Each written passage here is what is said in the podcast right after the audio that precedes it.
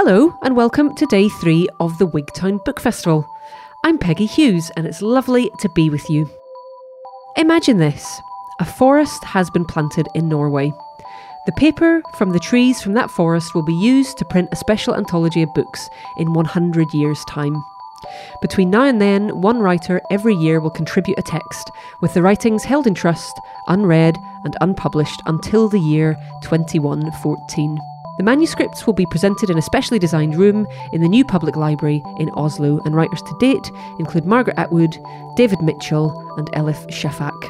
This mind blowing library was conceived by Katie Paterson, an artist whose work charts the cosmos and spans deep time. I've followed this project with huge interest since 2014, so it was really thrilling to have the opportunity to talk with Katie about Future Library and some other things too.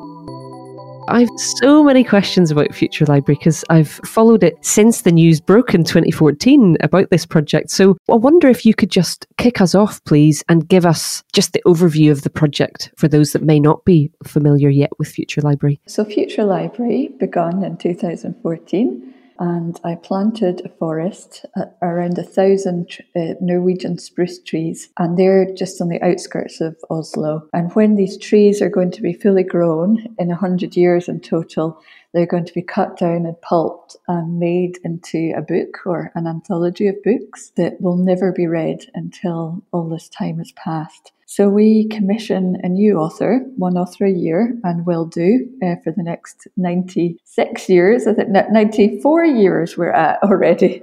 And they write a, a brand new piece of writing of any length and they contribute it to this growing forest of books effectively. So that's the kind of overview of the project. And there's lots of other aspects that, that knit in. I sense that, as with much of your work, that it didn't really begin in 2014. I wonder if you could tell us when did you start thinking about a project? Because the scale and the number of people involved, not to suggest the logistics, which I would like to ask you about, but it's huge. Could you could you say a bit about where it started for you? Yeah, I, I mean, you're totally right. It, it didn't start in 2014. It, the, the seeds were planted in 2014, but it started much earlier. It started a good few years earlier. I can remember quite clearly when I had the idea. Oddly, I can't always, you know, with artworks, but I do remember being on a train going to Whitstable. Um, I was working on a project for the Whitstable Biennale at the time. I remember doodling and drawing tree rings, and it really was as simple as kind of seeing very quickly these tree rings visualized as chapters and a book. And I just saw the very materiality of wood and becoming paper and forests equaling books and libraries and imagined growing a whole forest which would kind of time travel and bring books forward into a century's time. So the idea, you know, seemed quite clear to me and at that moment, which must have been like 2010 or maybe it was 11, um, but it took a few years, of course, to bring it to fruition. And even you know now it's it's always in process. The artwork it's always changing and growing. And how did it end up that you were involved with Norway? Why Norway?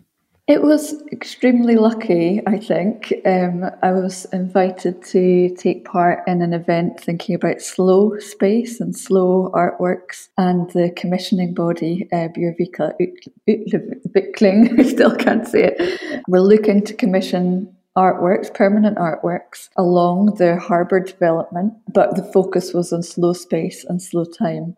And it was a really unusual kind of conference. It was brilliant. We were out on islands and allotments and in the forest, and, and we are having many discussions about what the many forms it could take um, when we're thinking of slowness and time. I think it was there that it just it, it connected. You know, maybe it was being in the forest. I thought, oh, with that idea uh, from those years ago, maybe it could really happen here because it's you know it was one of those sort of ideas that is a bit of a well that one's not going to happen. I'll keep it keep it in my pocket just in case. But then you know everything kind of fell into place, and and so I got commissioned. Um, and we really took it step by step because it's a big, risky, difficult artwork to propose to a city effectively. Um, so we did it bit by bit. You know, we didn't try and deal with everything in one go, which is still our approach. Yeah, no, absolutely. Did you ever feel you were having to make the hard sell to people to bring them on board with a project of this nature? Well, you know, what was wonderful is Anne Beate Hoel, she's the director of it all. She would have been the person that I would have had to make a hard, hard sell to. She got it immediately and she loved it. And she then had to go and have those difficult conversations with so many people potentially persuade people to get on board that might just never even think of this as a, an artwork to start with um, no matter a permanent artwork that was meant to be on a harbour and so on. Um, so it really you know broke with people's expectations. But i've got to say the response has been absolutely wonderful. And generally we haven't come against anything too major. I mean, people have been really receptive, and um, you know, everybody from the foresters to the librarians. There's a lot of people involved, and it's been an overwhelmingly positive response. And, and the city have kind of you know taken ownership of it, taken it to their their hearts, which makes it easier and easier as, as time passes to to make things happen. Yeah, that's really beautiful, isn't it? They're so proud of it. Um, speaking of some of the people involved, I, w- I wondered if you would talk us through the writers who you've involved in this project, from from Margaret Atwood to the present use of Ocean Vuong. Could you just say a little bit more about each of them and, and why you wanted to work with them? Yeah, um, so I can't believe we're year year seven already. Um, so our first author is Margaret Atwood. I still, you know, think, my goodness, how lucky we are and we were. Um, so she was just always in the forefront of, of my mind, you know, from, from the get go of having the idea almost to could, could we ask Margaret Atwood? And, you know, remarkably, jump a little while later, she, she said yes. And she, you know, she kind of grew up in the forest apart from anything else. So, so it was a number of strands that came together. She grew up in the forest. Her father was a, an entomologist. So she had, you know, direct experience with trees, and she was even advising us on the kind of trees to plant, as well, of course, as as her fiction and the way it jumps forward in time often and kind of paints pictures of, of future civilizations and speculative fiction. Um, so she, it's just wonderful that she wrote the first piece after Margaret Atwood, we asked David Mitchell again. I think every every time we've had a response from an author and had a yes, you know, I can kind of clearly remember that moment of being like, my God, this is real. And that just kept happening, you know, as the authors kept saying yes every time. It's like, goodness, this is really happening. Um, so David Mitchell, you know, again, a kind of time traveling and telescoping through worlds and transporting us into different eras and through so many different characters. Um, I just kind of love to imagine what he might have written that might then have come about uh, in in another 94 years when the book's first read. Then we had Sjón, the Icelandic author, just wonderful. So he's a, a poet and a novelist and has also written songs, operas, and in Icelandic. So that was our first, you know, non-English language, and that's really important for the project. And so he, again, we don't don't know at all what he's written, but I love the kind of diversity of, of what he, you know, it might be a poem, it might be an entire opera, and so on. His title is wonderful. I'm not going to try to say it, but maybe you can read it later. It's it's really long and uh, gives the kind of hint of, of what's inside. And then after that, there was Turkish author Elif Shafak, very political activist, really pushing boundaries and so she came to the forest a few years ago and just enchanted us all. I think, you know, her fiction is full of magic and mysticism and love and hope. And also, she's just a great activist and, and woman. So, super, super excited to see what, well, not that I'll ever see, but to imagine what, what Elif has, has written. Then we had Han Kang, the South Korean author that was such a special ceremony. It was really, really unbelievable. Maybe we'll, we'll talk a bit later about these ceremonies. But Han Kang, she brought a white cloth with her to the ceremony in the forest where where you hand over the author hands over their their manuscript to us and then it gets taken away you know for good and she dragged a white cloth through the whole forest and then she wrapped her manuscript in it this is all in silence and so the you know the white cloth got soaked in the, the puddles and the twigs and the mud of the wood, and then she she wrapped it up and effectively said goodbye in this really moving ritual. So, and this year is Karl Ove Knausgaard. So, of course, you know, an amazing Norwegian author, first Norwegian voice. You know, he's he's kind of known in many ways for being an author of, of writing, you know, about just opening his heart and opening everything and kind of describing in great detail his life and other people's lives. And so I thought it might be quite interesting in, in this case where you know, nobody's going to read any of it until we're all gone. what was he tempted to say? Although, of course, he might have written in a completely different kind of way. So our handover with Karl Ove Knausgaard hasn't happened yet. It's been postponed with COVID, um, but we're hoping it's going to happen before Christmas. So we don't know his title yet. We don't know anything about what he's written. But you know it's he's i know he's completed it. So we're just waiting waiting for the call basically to get going and, and do the handover. And then yeah we've just announced ocean Vuong and yeah ex- extremely happy i mean i find his writing you know, deeply emotional um, deeply connective uh, just transporting and moving across generations again and very timeless seeming so yeah very excited he's also youngest author uh, first american born in Vietnam. So we're, yeah, super excited that he will be bringing his manuscript to the forest uh, next spring, summer. You know, we hope, of course. And I think particularly, you know, these handover ceremonies that are going to be coming up are going to be really moving. Not that the others haven't been, but there's there's just going to be a you know a new sense about it after so long of not connecting with people and being with people, and and so we'll be gathering again. So yeah, I'm I'm really excited, and hopefully he is too. Oh wow, it's such a roster of writers, honestly. Like that is that is a dream a dream lineup of writers. I, I wonder you, you, know, you mentioned a couple of times in there about that the work hasn't been read. Is that the it hasn't been read by anyone? You've no. not been tempted to have a peek. I mean, it, it, truly hasn't been read by anybody, you know, unless unless the authors are breaking their promises. Um, but we, you know, we we don't even cast an eye on it. Because in a way you know if i was to not that i could anyway because it literally gets taken away to the city archive but if if i was to break that promise and read the words i'd you know it just sort of destroys the the part of the project which is absolutely that it's not for us you know it's it's for a generation that's not born or is just being born now. So i'm kind of course i'm tempted in a way. I'd love to know what's inside but i wouldn't ever kind of break break that rule. And and the authors i think if if they if they have a particular way of writing or style or if they really want an editor or if they wanted a translator and, and so on that that would be kind of different. I think they can break the rules. And but so far they they haven't. They really are only seen by the authors um, and then they're locked locked away goodness, sort of it just blows my mind that, that element of it. How, how is it for them? Do, do you give them a brief, like, or do, is it just very a very open ended invitation? It is an open ended invitation, but there is a bit of a brief attached to it, um, and that is usually we approach them so they have a year um, to write the piece. The piece has to be new. It can be of any length, so it's incredibly open and, and of course can be about absolutely anything they choose in any language and so on.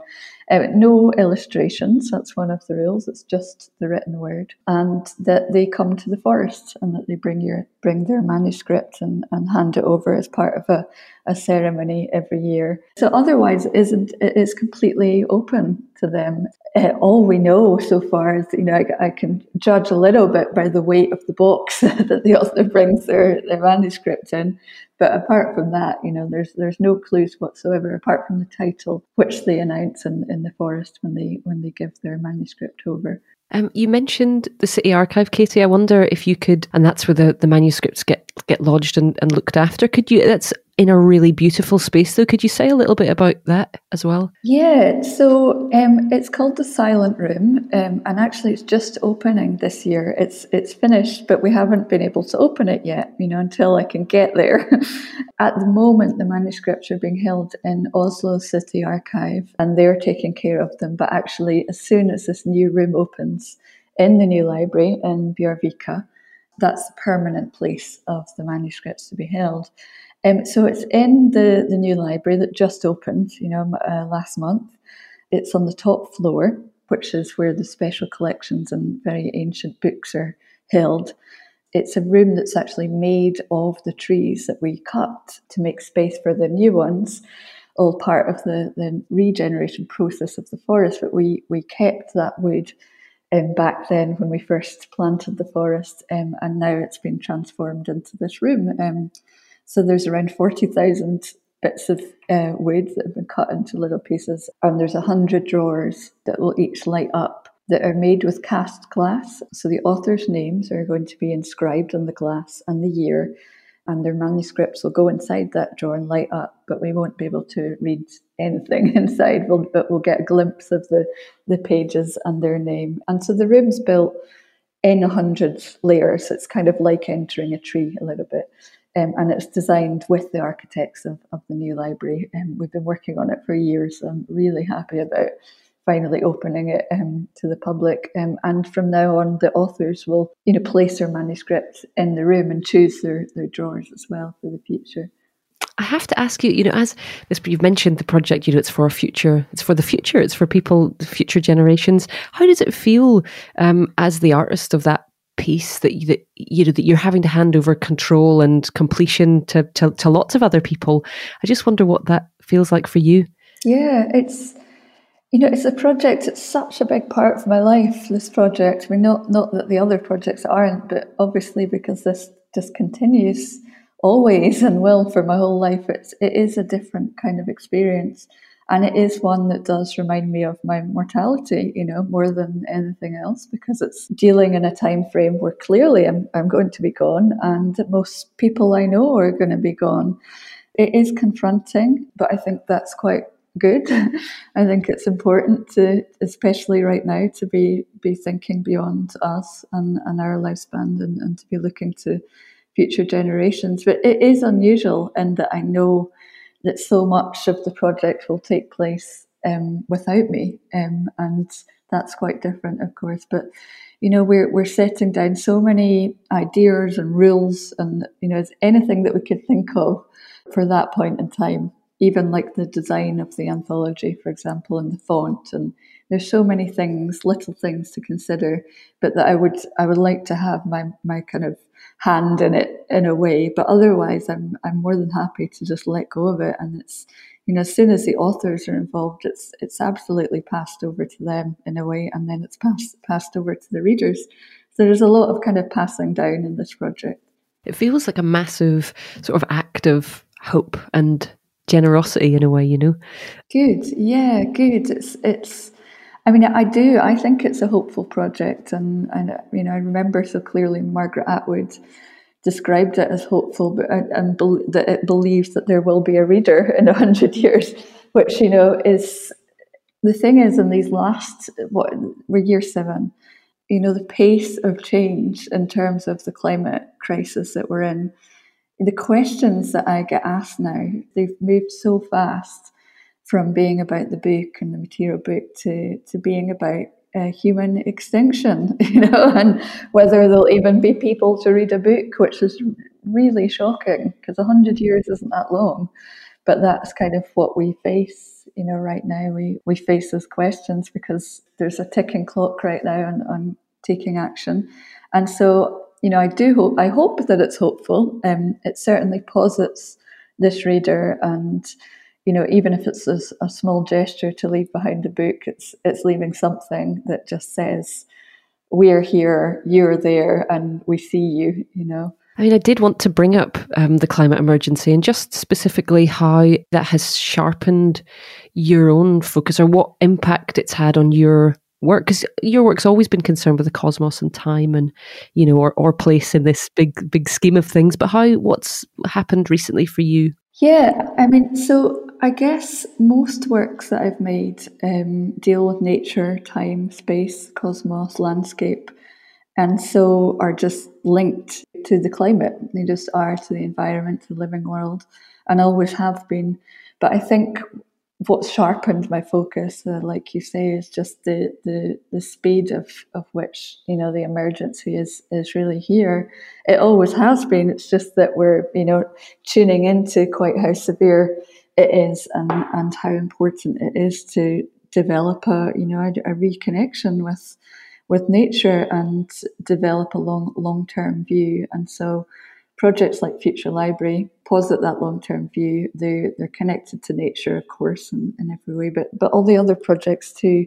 You know, I've, I've made a work uh, over 10 years ago now that connected with a, a, disappearing glacier in Iceland. And at that time, you know, the climate change, it was, it was out there, of course, and it's been talked about for decades. but it was still seen as this sort of remote thing that happened to animals somewhere else, or you know, it, it wasn't like this human induced emergency that's going to cause havoc to everybody's lives, not only now but um, deep into the future.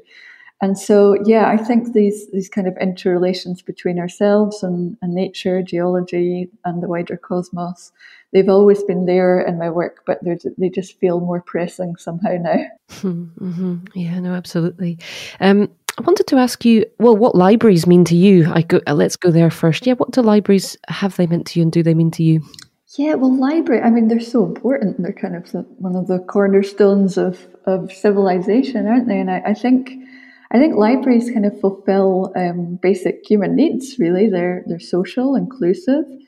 Um, they promote freedom and they provide quiet space and open space for many people that don't have access to that. Um, but also books, you know, they're just they're transporting and and there can be like a repository of of daydreams and you, and you can lose yourself in libraries and I think that's that's always what I've done and what I continue to do and and more recently um, science libraries. You know I kind of love to just browse browse around in university science libraries um, and they can be very inspirational um, they also are really practical in that I've libraries have kind of been my office and my studio for um, a number of years in between places. And I like to uh, go to libraries in, in different parts of the world um, if I can. If I'm near a library, I'll always go in because I think it's it always gives a kind of interesting reflection of, of a place. And now, of course, future libraries, you know, the core of my life. And, and we were making this room in the library.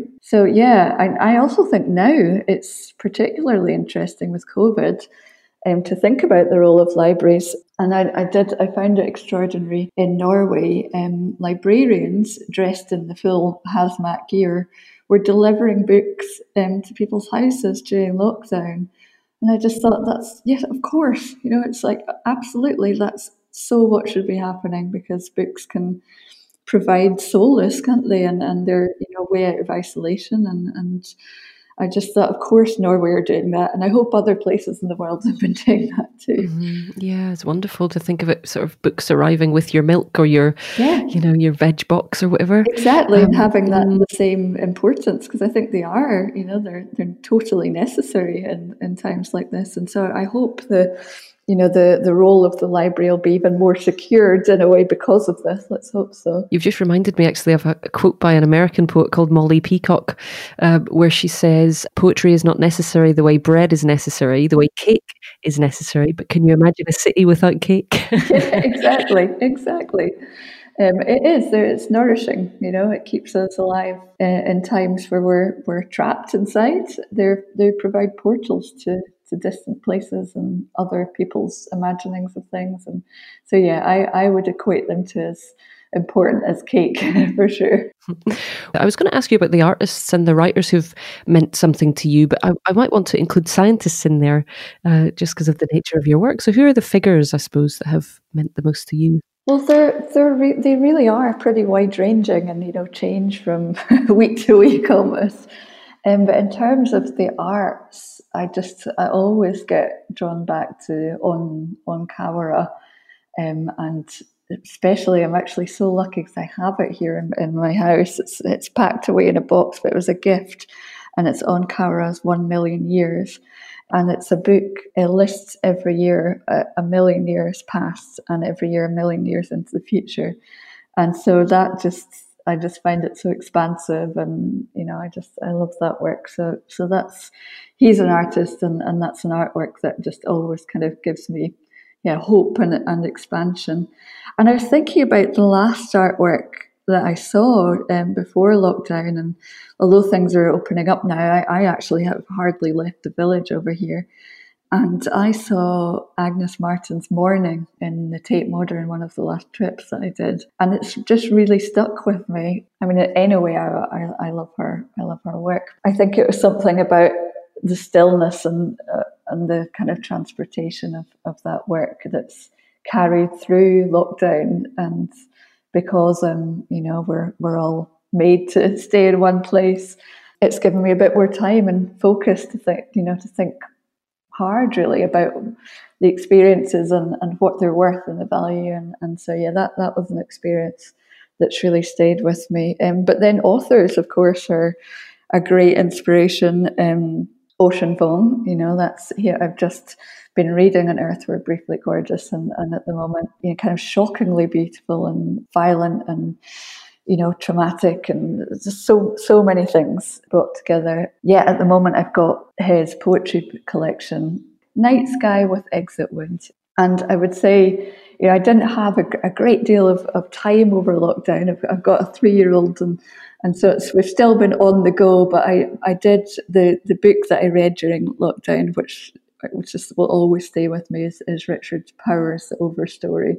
Uh, yeah, it's it's trees. It's a life of trees, and it's really magical. But also, you know, dealing with the really pressing and urgent everything that we have to deal with right now. So yeah, the, the inspirations really do come from everywhere. In, in terms of science, Sir Martin Rees is an amazing astronomer, the Astronomer Royal, and he writes a lot about the future. Our Final Century is one of the books that is depressing, of course, but also urgent and necessary. Um, and he, he just really rationally, but also quite poetically, puts down the different threats that we're facing um, between now and, and the next century. So, so that's been a, a really important work for me.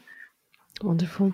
We're nearly nearly there, Katie. Just a couple of little final ones, really. I just wonder, from this time we're in that we're seeing, I wonder what of it, uh, not not the climate emergency question per se, but just into your, as a practice, or other things that might, of it's such a weird moment that we've been in. What do you think will get into the work, or what do you think you'll keep from the days we've been seeing? Yeah, well, it's you know, I'm, I'm, I count my blessings in a way. For, for me and my family, nobody's been directly, you know, we haven't suffered greatly from this. And so I'm, I'm deeply aware that so many have. So I don't want it to sound flippant. Um, but, but there are many things that for me have been really positive. I have loved the not traveling everywhere. And, you know, it's just a little bit of a given these days as an artist. And, you know, there's a lot of installing exhibitions everywhere, do a lot of traveling for meetings and, and so on. That that's come to a bit of a halt. Well, not a bit of a halt. It's, it's, I've never stayed still like this in my whole life, I think.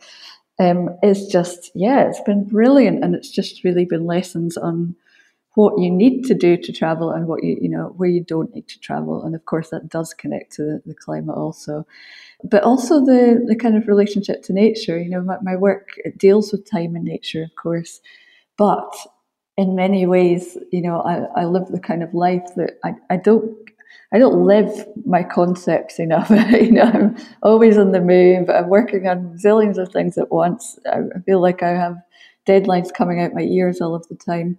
But actually, in lockdown has been a moment to just think, hang on, you know, what's important here, what's necessary, tune in to my natural surroundings and just be, you know, be here in one place. And so I really have noticed the shifting seasons in a way that I don't think I ever have before.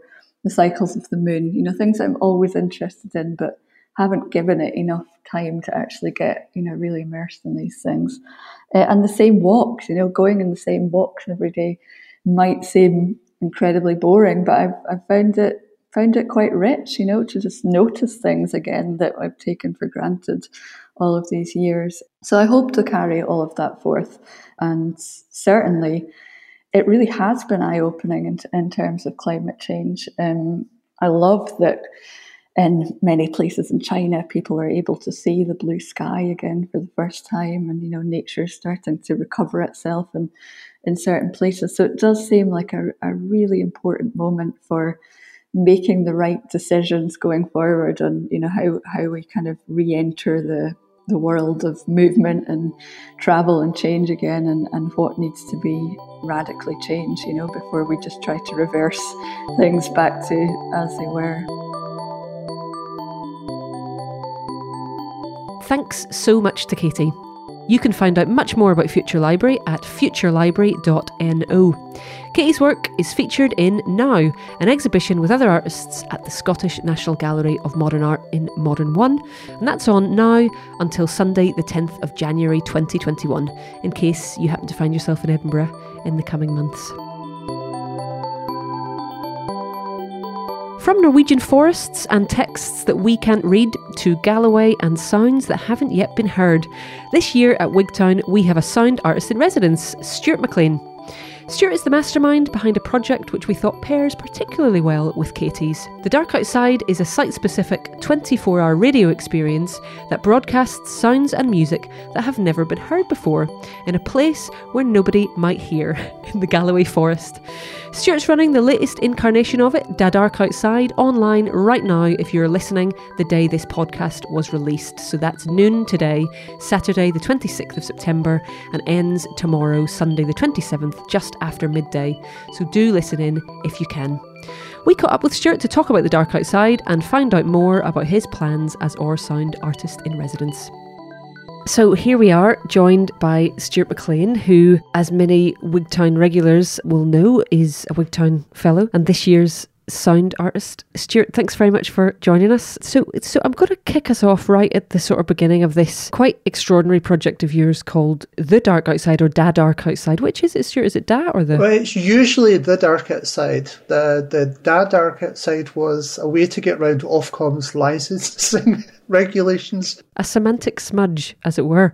Tell us a little bit about this project and where it all began. Yeah, well, it originally started in 2012 the Galloway Forests, Dark Skies Park had just became a thing officially, and there was a biosphere project as well. So they, they had artists in residence, which were Robbie Coleman and Joe Hodges. They were doing lots of strange things with sculptures and literally the whole length and breadth of the forest. And they also did little guerrilla FM radio broadcasts. So they asked me to do a piece about the Voyager space probe, which was very similar to what I did in the, the jail cell last year that ballooned from 30 minutes, like a 30 minute piece, uh, to them giving me free rein to do with whatever I liked with a radio transmitter for 24 hours. Me not being the most sensible person in the world decided the best thing to do with a radio transmitter for 24 hours was play lots of things that no one's ever heard before in a place where nobody would hear it. I thought it would be a one off, but this is the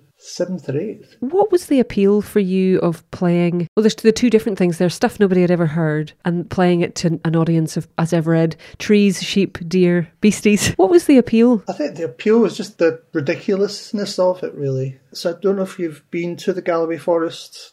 There's a monument to Alexander Murray. It's on top of a little hill. It's this big 80 foot slab of granite. It sort of dominates the skyline. Um, so it's broadcast from there FM works line of sight, it's, so it's not the highest object. Well, FM transfers usually on top of hills and things, but this one was chosen deliberately to hem in any potential listener to a very small area. Give us a sense of the the sort of aesthetic of this, then, Stuart. So it's not is is it that you have to have your own little radio, or is it kind of like boomed out from a bigger speaker type well, thing? Into- it's sort of moved on from being one radio on top, just sitting at the monuments, to there being like a tent just in front of it, and there's a, a little table. People bring snacks and biscuits. It's a running joke with um, share the biscuits. The little table has several radios, so you've got all these different radios, big and small, and they all sound totally different. So it's quite an interesting mix of sounds. So to speak a wee bit more then about the sounds, how did you for the well for the 2012 one and, and now today how do you source those sounds that they're, they're they've not been heard anywhere else before is that right i ask people nicely The first one was done with three weeks' notice. Fortunately, I know quite a lot of people who either know lots of people or most of my, my friends are sort of music related. So I just basically just asked them to see what they had. Because any musician will have hours and hours and hours of material that no one has ever heard that they don't want anyone to hear. yeah, much like writers, I believe there's a lot tucked away. There's a lot tucked away that no one they don't want anyone to see or hear. So they, they sent lots of things like that that was played once. I deleted everything afterwards, so no one can speak of it ever again.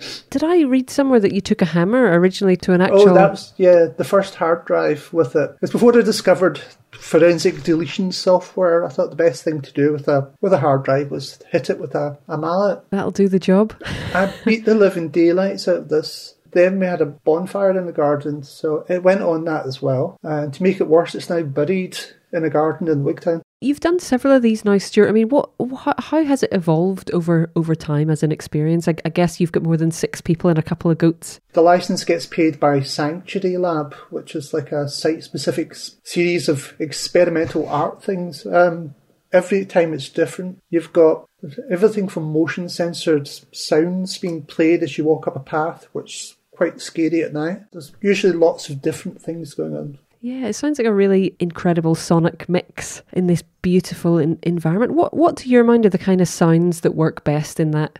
I mean, it's a, it's a huge volume, obviously, that you've had you have to compile for a twenty four hour piece. But what are some standout pieces? Quite a lot. I think you've got to. I found it best to work it for the time of day because not everything works at three in the afternoon. And likewise, not everything works at two in the morning. It seems to be a magnet for the more experimental musicians. I don't know what it is about trees and forests, but they, they seem to be drawn to it. So I always get quite a lot of them for experimental drone pieces, which after midnight sound absolutely amazing. so when it's really, really dark, I mean, the forest gets really dark anyway, but you can't see your hand in front of your face dark. And it adds to that. It sounds amazing. It's like the the forest is a, is complementing the music, or vice versa. Yeah, we do. Um, Robbie Coleman has a an art installation called Enclosure, which is a 100 foot wide neon circle, bright blue, and that's uh, stuck in a field. We actually had Drokk, which is Geoff Barrow and Ben Salisbury, who went on to do things like Devs, Deus Ex, basically Ivor uh, Novello Award winners for soundtracks. They travelled for eight or ten hours just to play live in a field for ten minutes uh, in front of a large neon circle. So it was quite quite surreal. What do you think it is about the experience that musicians so makes them want to be involved? Some people call it a festival, but it's not really a festival because there's no pretense, there's no branding. It's its own little thing. It's, it's really, it's really hard to sell this actually to anyone. it's it just I, I've not been. It just sounds super magical, and I think what you're saying about it being its own thing, it's it's maybe something about the ephemeral quality of it that you have to be there right in this present moment to yeah. It, only, it. it doesn't last for very long, so you you'll miss it. Tell us, tell us, Stuart, if you would, just what is happening today and how people who might have heard about this just now, how can they get involved? well, to get properly involved, wait until the next one and send something in. But we've had some big orchestral pieces, uh, opera, very well known names, people recording for the first time ever. It's like a shared platform. There's no headliner. But how can listeners um, Oh, they engage um, with it? Well, it's be broadcast via furtherin.live. It'll have been going from noon at this point today and going until noon tomorrow on Sunday. Yep. It's 24 hours and four minutes. I went four minutes over. Will you yourself stay up to marathon to see it through? Well, I tend to stay up for as long as I can, but it's always playing in the background. I wanted to ask you, Stuart, just finally about another, well, your role with the festival this year as as sound artist in residence. Um, basically, Adrian at the Book Festival asked me to some ideas about what they can do, and one we thought of a sound idea, but basically recording Wigtown. So it could be anything in the, in the town itself. So having lived there for 14 years, you know quite a few spots that this it sounds quite interesting. But then I threw all that out the window and I thought, well, why not have it just a complete hour long me walking through Wigtown with footsteps, cars passing, people chatting, um, the noise of the air conditioning in the co-op, literally everything. So I mean, you've got random conversations. The council's crack team of grass trimmers and hedge cutters came out. Well, they obviously knew I was coming.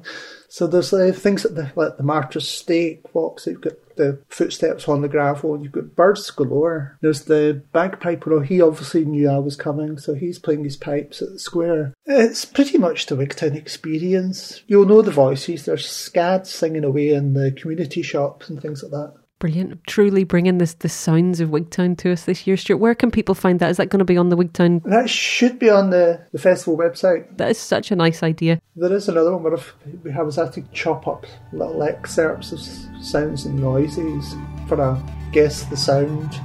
like, what's that racket? There's 14 of them in oh, total. So okay. Yeah, I'm not going to give it away.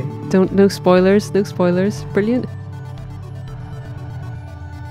Well, thanks so much to Stuart McLean. We definitely can't wait to play Guess the Sound when it appears on the Wigtown Book Festival website, and we'll certainly be dipping into The Dark Outside at furtherin.live until noon on Sunday, 27th September. And if you missed that, do follow along with Stuart at French Bloke on Twitter and at Dark Outside. Thanks once again to Katie Paterson of Future Library and, of course, to Stuart McLean. What a pleasure. We are really happy you could join us for this episode, and we are really hoping that you'll join us for the others. We love being with you, uh, but for now, take good care of yourselves. Bye bye.